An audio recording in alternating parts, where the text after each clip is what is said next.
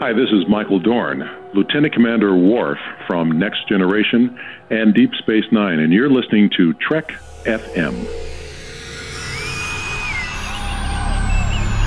Hailing frequencies open, you've tapped into Trek FM's Hyper Channel. I'm Luke Weir, and welcome to my very first episode of Hyper Channel. I'm so excited to be reviving this show here on the Trek FM network. If you're wondering where the show has been for the past few months, I would encourage you to go check out the last episode in the Hyper Channel feed. That's where Chris and I talked about the history of the show and of the Trek FM network as a whole. That episode was titled Passing the Mic. But let's go ahead and uh, get started here with a look at some recent Star Trek news. And since the show has been off for a while, we might be playing catch up a bit during these first few episodes because there's been some pretty interesting things happening here in the world of Star Trek. So, to start off, let's talk about China, which just launched the very first quantum satellite last week. The Chinese government is going to be testing the transmission of quantum coded data from a station in Tibet to this satellite in an attempt to create a quote unhackable means of communication called quantum communication.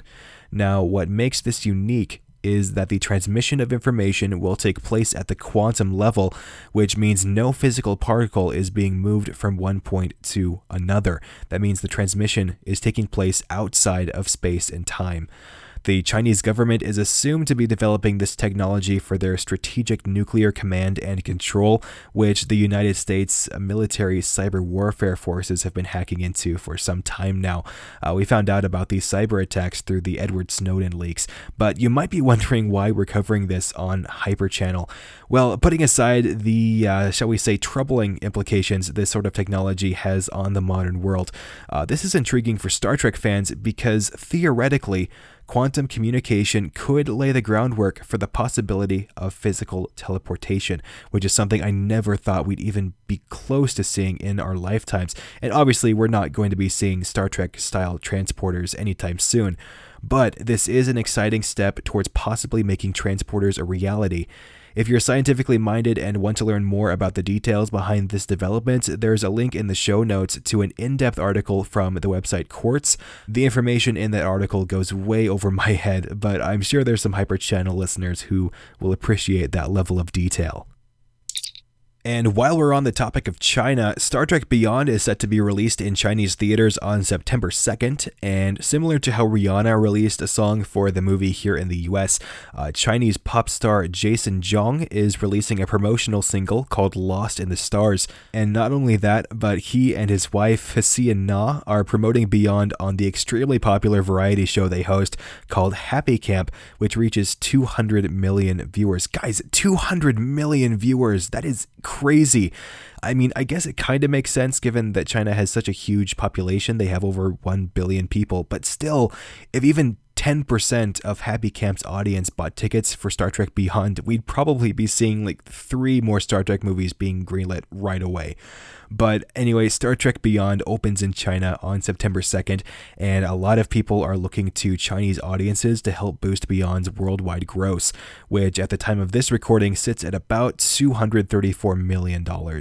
Once Beyond hits Chinese theaters, I'm planning on doing an extended report on Star Trek Beyond's box office performance and what that means for the franchise, so I will be looking forward to that. But um, I also wanted to mention that during some of the promotion for the movie in China, uh, Pegg dropped a few little nuggets of information that uh, might be of interest to you.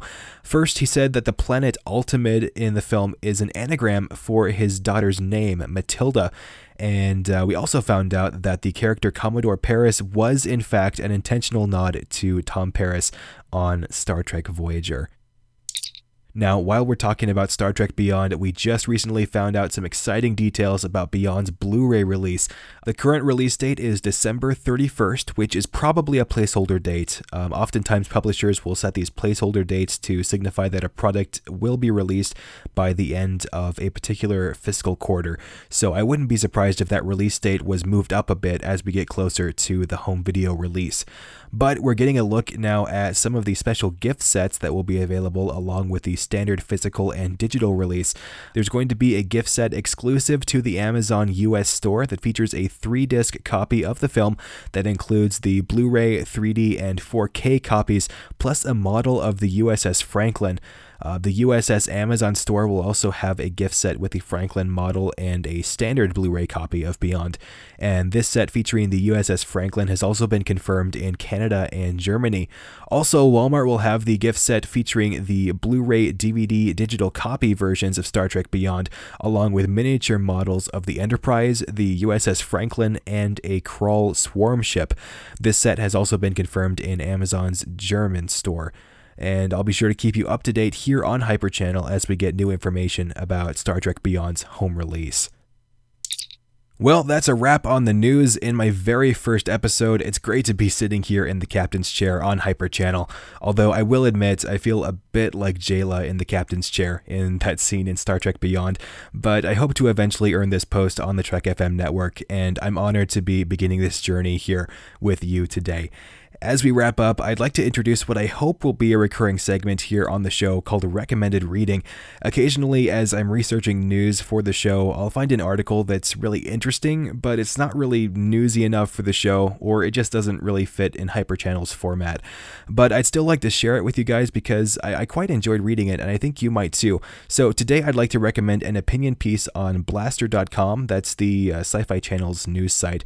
Um, Joseph Baxter wrote a piece about how we might have already seen the female protagonist that's going to be featured in Star Trek Discovery.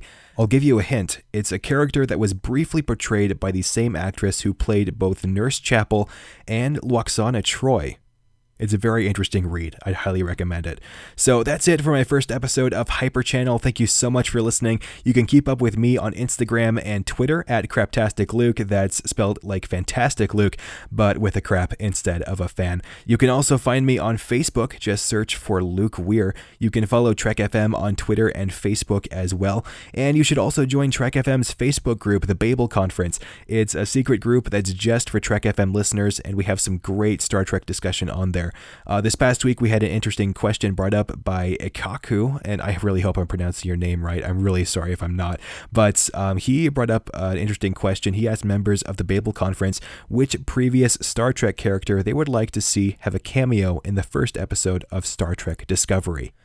It was a lot of fun to discuss that with other Trek fans, so be sure you don't miss out by searching for the Babel Conference, that's B A B E L, and send a request to join. You should be approved fairly quickly.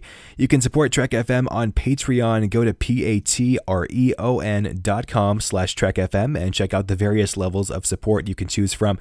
You can even become an associate producer on one or more of the shows in the Trek FM network. If you want to keep up with all the shows on Trek FM, you can subscribe to the Trek FM master feed feed, or you can keep up with individual Trek FM shows on their own individual podcast feeds.